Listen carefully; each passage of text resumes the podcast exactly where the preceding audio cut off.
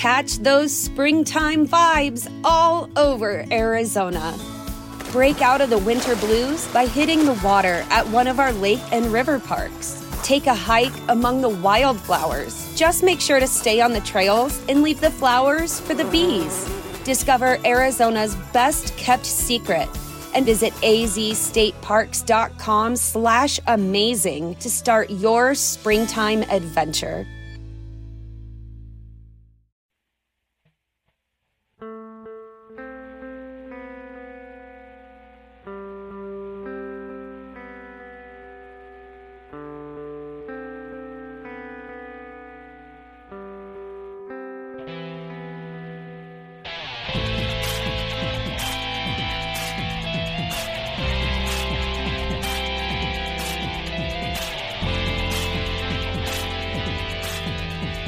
You're listening to Spurscast, episode 520. My name is Paul Garcia, and I am the host of Spurscast.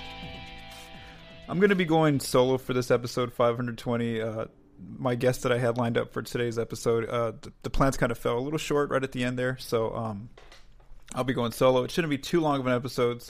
Uh, I'm just going to get through three main topics, then uh, go ahead and call this wrap up this episode. So, um, topic number one will be recapping the last four Spurs games since last week when I recorded with Colin Reed topic number two would just kind of be going through it, uh, basically like a, a, state of the Spurs kind of assessment, just kind of where they're at now through 25 games. Um, and then topic three would just be previewing their their next three um, home games that are upcoming. So let's go ahead and begin first with uh, recapping the last four games uh, since I last recorded. So on Friday, the Spurs um, hosted the Houston Rockets and they got blown out at home. Um, they lost by 31 points in that game. They fell behind by as many as 38 points. And this was a really bad loss because again, it was at home. Uh, the Rockets just constantly drained threes on them. I think they put up a, a season high, opponent season high in, in three point points represented by the three point line. It was 66 that Houston accounted for, and it was bad because it was on the um, it was after the Spurs had just got blown out in Minnesota on the road. So it, so they had just got blown out by 30 plus points in one game against Minnesota, actually by 40, um, and then they come back home on a Friday night, a day off for rest, and then they get blown out by Houston in their own building. Um, so that one was pretty quick. That was over pretty quickly. Um, the Rockets went up by 12. That was their first double-digit lead with 4:06 left in the first quarter, and from there it just spiraled and, and just went the wrong direction for San Antonio. So then the Spurs had Saturday off, and on Sunday uh, they were able to get a uh, a win against the Portland Trailblazers in San Antonio. Uh, they won by 13 was the final score.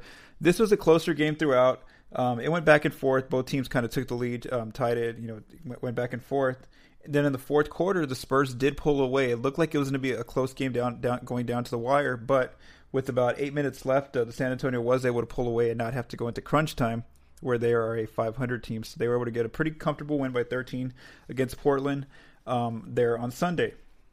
Then on Tuesday, the Spurs uh, went on the road to Utah, who had been struggling in their own building. Utah had, didn't have a, a great home record, but on this night, on a Tuesday night, it didn't look like that. Uh, Utah just basically demolished the Spurs. Uh, San Antonio lost that game by 34 points. Utah took their first 10 point lead with 409 left in the first quarter, and again, it was pretty much over from there. Uh, they basically just um, ran the, the, Spurs off the floor.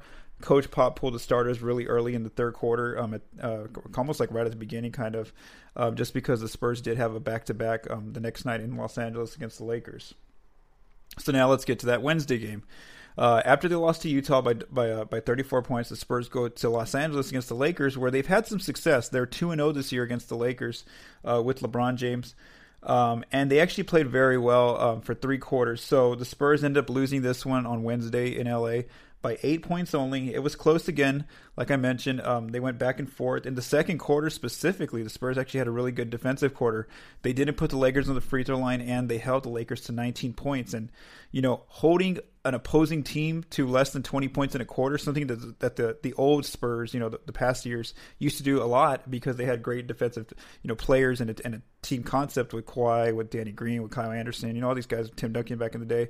So, so traditionally, uh, holding teams below 20 was was like a, was like a, hallmark of this team, but that hasn't been this case this season. It's it's actually rare when it happens. And, and on this night, on this Wednesday night, the Spurs actually were able to hold the Lakers to 19 points in the second quarter. But basketball is not decided in the second quarter; it's decided in the fourth, and that is where the Spurs got demolished. Um, they, they their defense was at, its worst when it mattered most in the fourth. Um, the Lakers put up 43 points on the Spurs in, on the, in that quarter. LeBron uh, basically took over the game, and then the, the, Lakers got a lot of their outside shots uh, to start falling. So just kind of some some quick um, tracking of that game. Uh, it was close throughout, like I mentioned, back and forth. The Spurs um, were actually up by eight in the fourth quarter, but then with 8:46 left, um, the Lakers basically outscored them 34 to 18, so by 16 points to end the game, and the Lakers got that eight point win. Um, so yeah, so so in their last four games, the Spurs went one and three. Um, not really what, what myself or Colin Reed predi- uh, predicted. We both Colin got the Houston game right. He thought that the Rockets would beat the Spurs. I got that one wrong. I thought that the San Antonio would win, and that wasn't the case. Um, Colin also got the Portland game right. He he says that he thought that Portland uh, would lose that game, and he was right. I was wrong. I thought the Spurs would lose that game.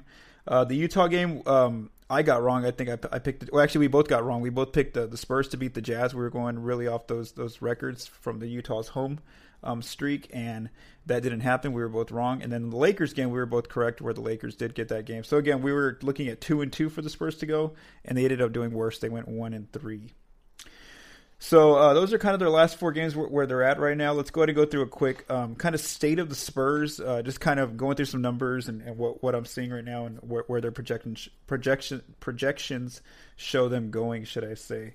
So one stat I constantly keep going to is uh, when the Spurs fall behind initially by by ten points, and that's an important stat this year um, early on because uh, th- their record right now when they fall behind by ten points in a game is 1 in 13. Again, 1 in 13 when they fall behind by 10 points. And and the bad thing is that it's happened in 56% of their games. So more than half their games this season, they've fallen behind by 10 points. And obviously the record shows that once they go down by 10, they have a very very minimal chance of making a comeback.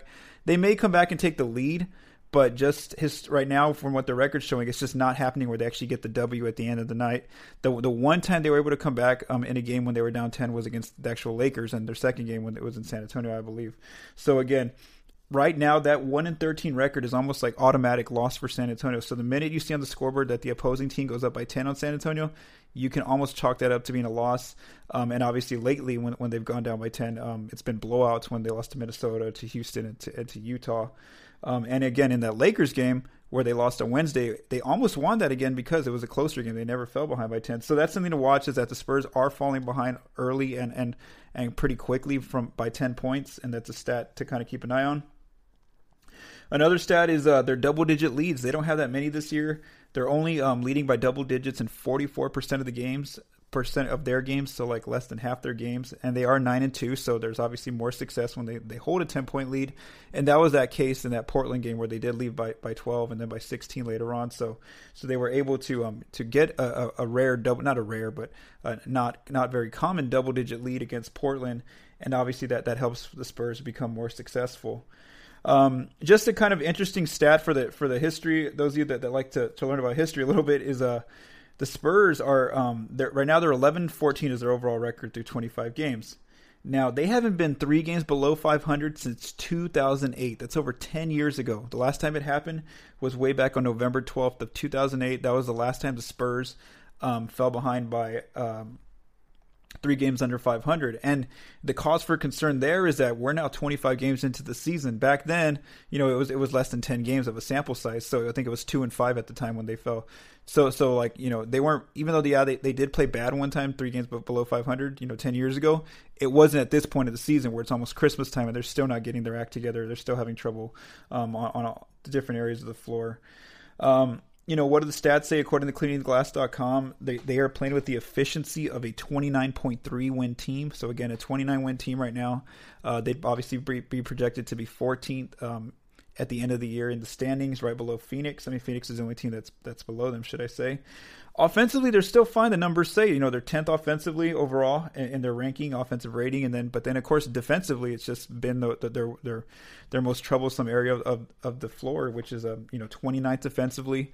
Uh, as, as, I'm recording this podcast, at one point when they when they lost that uh, Utah game, they were actually 30th. So again, they kind of just hovered between all year between 25, 25th through about 30th. They had one good stretch of about seven games early on where they when they put Dante Cunningham in the starting lineup, but that has slowly slowly faded. And obviously, you've seen Coach Pop tinker with different lineups. Um, before he went back to Cunningham, mostly because LeBron was on the on the team. On, on I mean, um, the opponent, should I say?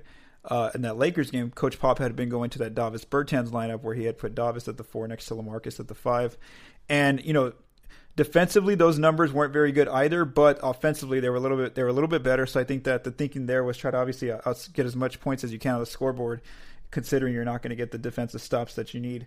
So again, their their defense has constantly been been their their main issue. I mean, they they have again they have a top ten offense, but if you can't you know if you can't hold anybody, um, and then you you know a lot of your efficient offense comes from from the mid range um, and free throw line, it's it's going to be really tough to to keep up with teams, especially uh, uh, high high three point shooting teams, high volume, should I say, like Utah, like a Houston, somebody like that. Um, so I, have been uh, lately on Twitter. If you follow me on at Paul Garcia NBA, I've been putting two different lines after every Spurs game.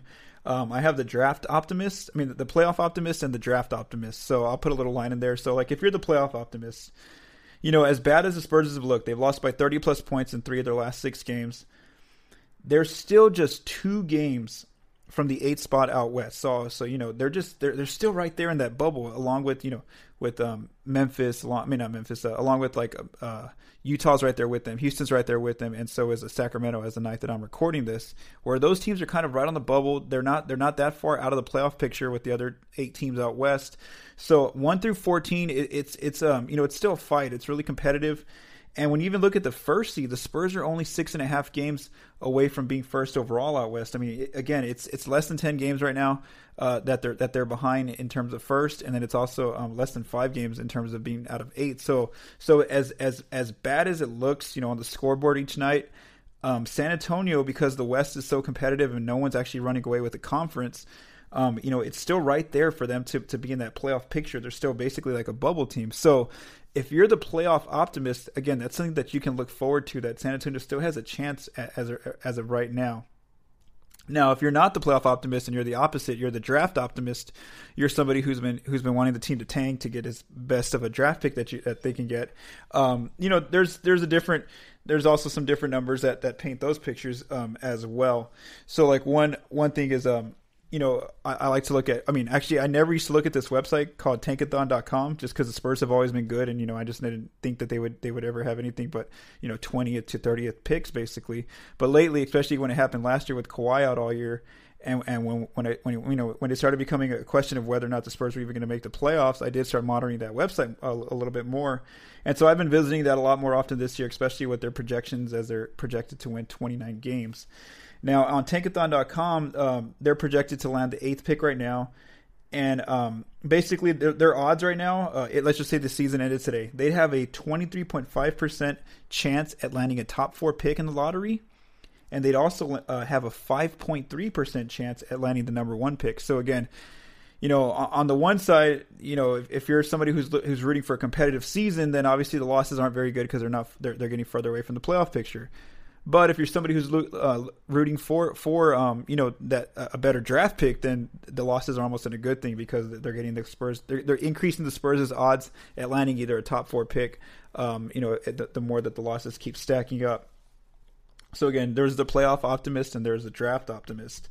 Um, some numbers I went through on cleaningtheglass.com that I wanted to go through was, um, you know, I was just curious, how bad are they defensively in their accuracy and opponent accuracy? Um, the Spurs and the numbers show they are bad. Uh, you know, overall, let's go through the, the, three main areas of the floor where people score from, or where teams score from, should I say? Uh, the rim, your accuracy there, the mid range, and the three point line.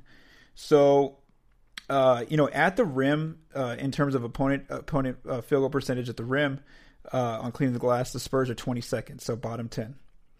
In mid range percentage accuracy for opponents, the Spurs are 28th, bottom 10 again. And then in a three point percentage accuracy for opponents, the Spurs are 26. So again, those three key areas of the floor, the Spurs are in the bottom 10 uh, on defense in terms of, of, of limiting the opponent. So that's obviously those aren't good things. So then I was interested in seeing, you know, how, what do the splits look like at home and away? You know, in the AT&T Center, where the Spurs have a better record, they're they're a more conf- confident, comfortable defense outside of that Houston game and that Orlando game in that Indiana game from early on. Uh, they have shown more success, uh, like we saw against Portland uh, recently. So I wanted to see what do the numbers look like at home and, and away on the road. So that same rim uh, field goal percentage, they're they're actually better. They're they're they're they're they're 18th at home um, in terms of rim rim percentage for opponents' accuracy. In the mid range, they're still bad. They're 27th. So teams, regardless if if, if the game's um, on the road or it's in the AT&T Center, teams are making a lot of their mid range shots, which philosophy wise, those are shots that you don't want to give the opponents. You want to give them the mid range. Now, here's the difference: the three point line is is different at home compared to on the road.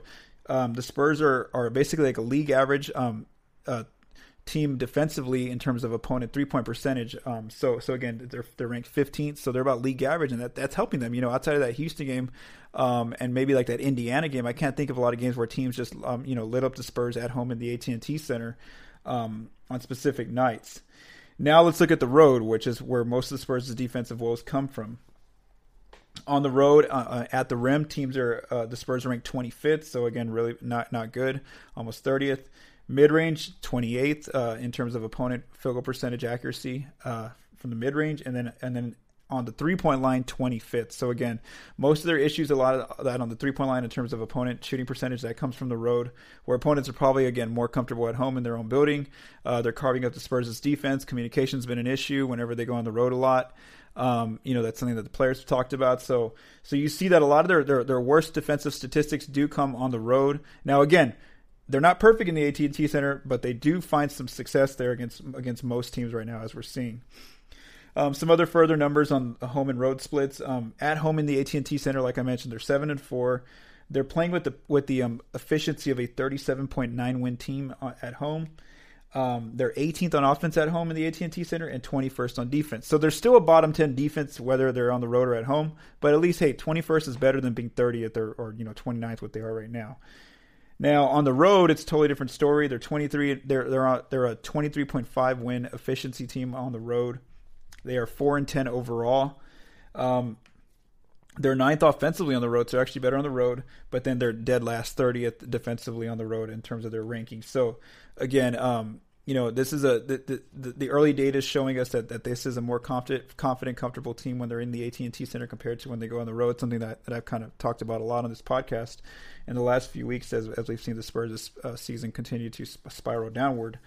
Um, so something that the Spurs can look forward to, and really, I think it's going to be more of, of a um, evaluation on them is going to be this month of December. You know, this is going to be a very home heavy month where they're going to have um, you know six games in a row coming up starting on friday against the lakers.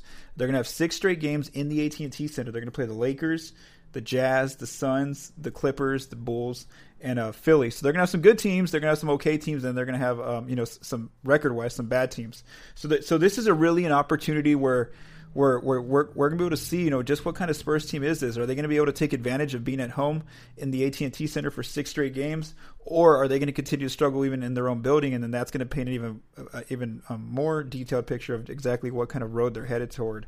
Um, something else to consider, you know, during this month of December, they're going to have 10, 10 um, total home games. They've already played one, which is that Portland game with, that they did win um, in December. So I really feel like this is kind of almost like a make or break month. And what I mean by that is, you know, let's say that December gets here, December 31st, and they're kind of still, you know, whether they're in the playoff picture or they're maybe two or three games out of it, then I think that they're going to continue staying toward that competitive um, path, you know, going into January and then into February, trying to continue to make the playoffs. But what if this just isn't a very successful month? What if it's like November where they just really struggle a lot, even in their own building for the majority of their games? Then I really think that they need to look at what kind of um, path are they going to go down uh, in terms of their team? Are they going to uh, have a two year plan like Colin Reed and I talked about last time, where maybe they're just going to try to keep the squad intact, try to upgrade it over the offseason uh, with the majority of the players back, and then adding a healthy Dejounte Murray. So Murray, so maybe it's a two year plan, or do they really look at, at making some huge um, trade offers? I mean, trade scenarios, and you know, look at maybe uh, uh, you know going toward a younger route where they want to maybe build a team around Derrick White and Lonnie Walker and Chimezie Metu and some of these younger guys, and and and Dejounte, and maybe looking at at starting to to to, to um, trade some of their, their their core veteran guys right now uh, if the, if that's the plan. So again, we don't know what kind of plan they have, and I really think that December could be a make or break month for the Spurs, um, where where by the end of the month, if they're if they're basically not in that playoff picture anymore, where they're like over five games out of the eighth seed, maybe they really do need to look at at making some drastic changes, or if they're just you know right there, maybe they can continue to to stay on that competitive edge, heading trying to make the playoffs. Um, one more final note that I've kind of indicated is um, you know they haven't won. This is something that, that I'm just not used to seeing with the Spurs is they haven't won consecutive games, so two games in a row, in over a month now. The last time they did it was November third. Um, so it's been over a month now that the Spurs have won that that they have not won back to back games, and so so again that just shows you again that they've just been struggling mightily. November again was their toughest month by record um, in terms of their their amount of, of road games and their amount of back to back. So we'll see if they can turn it around here in uh, as they they they they um, stay home at the AT and T Center for majority of their games in December. Okay, the last segment I just want to go through and uh, preview the upcoming games for the Spurs. Um, there will be only three games before I'm able to record a podcast next week. So um, let's just go through some of the data and then kind of I'll give my my uh, predictions of uh, what I think the Spurs, what will happen with the Spurs. So um, like I mentioned, the Spurs are seven and four at home. They're on they're, they play like a 37.9 win team. Uh, they're 18th offensively at home and 21st defensively. So Friday night, the Spurs are hosting the Lakers for the final time this season. The Lakers are five and five on the road, uh, playing like a 41.2 win team on the road. They're 12th offensively on the road and 10th defensively. Now, um, Vegas already has the early projections out. I mean, the early um, the bet, betting odds out, and so uh, the, the Spurs are favored by one one point five one one and a half points. Should I say one and a half points? The Spurs are a favorite. So for some reason, it, on paper, it doesn't look like the Spurs should be able to compete with the Lakers, but they do. I mean, they just feel it just looks like they're comfortable playing the Lakers. They have two wins against them already. Um, you know, they almost won that game on on Wednesday night in LA on the second night of a back to back. So for some reason, this Spurs team matches up well with the Lakers. And one thing I looked at was, um, you know, I wanted to see in terms of frequency, what are the Lakers top ten in on offense? And the only thing they are top ten in in frequency is uh is is shots at the rim, frequency at the rim of attempts. So so really because the Lakers aren't a high volume three point shooting team like some of the other teams that the Spurs really struggle with, I feel like San Antonio's um, you know, as, as bad as their defense is, it has a chance against the Lakers, and that's why we've seen them win two games plus almost win that third game. So in this game on Friday night, I'm going to go ahead and take the Spurs, and I'm going to say that the Spurs win this game um, at home in their finale against LeBron and the Lakers. Then on Sunday, the Spurs host the Utah Jazz. The Jazz are 9 and 7 on the road, playing like a 47 win team when they're on the road. They are 20th offensively on the road and second defensively, so they're just a monster defensively when they when they visit other teams' arenas.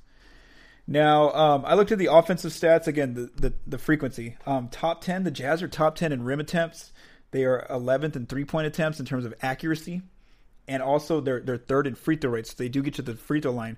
So I really feel that this is a team that does that. That you know they play more of the modern type game um, in terms of especially getting getting a frequency of their three point shots. They're not a very accurate team, but as we saw um, on Tuesday, they can't hit them as they did against the Spurs. So I'm going to go ahead and take Utah in this one. And again, their, their record, you know, even the statistics all show that they're a really good um, road team. So I'm going to go ahead and take Utah on Sunday in, in San Antonio at the AT&T Center. And then lastly, on Tuesday, the Spurs host the Phoenix Suns. Uh, the Suns are, are not good on the road. They are one and eleven. They're on, you know, they're play with the efficiency of an 11 win team when they go on the road. They're 28th offensively. They're 27th defensively on the road. Um, they have no top 10 frequency stats um, on offense at all, so I really don't think they're going to give the Spurs any trouble. Now, again, Phoenix did beat San Antonio one time in, in Phoenix, but uh, I'm going to go ahead and give the Spurs this win as well. So I think that San Antonio will go two and one in their uh, next three games. Uh, you know, all home games again. It's a six game home stretch, and then from there, I'll evaluate. Uh, you know, we'll do another prediction next week with whoever my guest is on that episode. So if you want to kind of participate in like in a little Twitter poll, I have one up on my on my um, my Twitter handle at Paul Garcia NBA, where you can kind of vote. Um, to see where uh, where where you think the Spurs will finish in these next three games, and the you know the results are there in multiple choice format. Um, and then of course I've been putting on Twitter lately those results once the once the games have concluded. Um, so yeah, so so that's that, that pretty much um, wraps up the content or the or the, the main topics for Spurscast episode 520. Just a few other reminders of some of the stuff going on at ProjectSpurs.com. Um, Colin Reed had a recent piece called "The Spurs' Defensive Rebounding Issues." So he goes over some some of the, the rebounding issues that the Spurs have been enduring now that Dejounte Murray's out for the year. Um, continue to check Steven Anderson's workout where he's recapping each game. Obviously, the the game the the um, recaps haven't been very positive for the Spurs because again they haven't been winning a lot of basketball games; they've been losing more often. Uh, Tom Petrini has a has a, a feature um, called Lonnie Walker the Fourth cleared for takeoff, where Tom's been able to go cover the Austin Spurs over in Austin as Lonnie makes his his first um you know transition toward the NBA by, by playing in the G League for for um, first before he takes off into the um, before the Spurs call him up uh, to play in San Antonio. So Tom has a, has a really good feature from Lonnie right there. A lot of good direct quotes that that, that um, Tom got in that feature.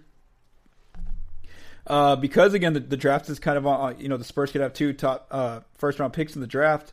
Um, ben Bornstein's continued to monitor the draft, so he's uh, he has his latest prospect watch out on Aric Holman, a 6'10 big from Mississippi State. So again, Ben Bornstein's keeping you um, informed on the draft.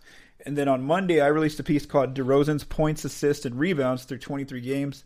Um, and it was just kind of looking at how DeRozan's in, in the company of players like LeBron James, um, uh, Russell Westbrook, James Harden, Kevin Durant, Giannis Antetokounmpo. He's he's in the he's in the presence right now statistically of a lot of guys that have won MVPs or, or might win MVPs in the future. And obviously the big difference between, De, between DeRozan and a lot of these players is that DeRozan right now on his team doesn't have the winning record. He's not on a playoff team right now.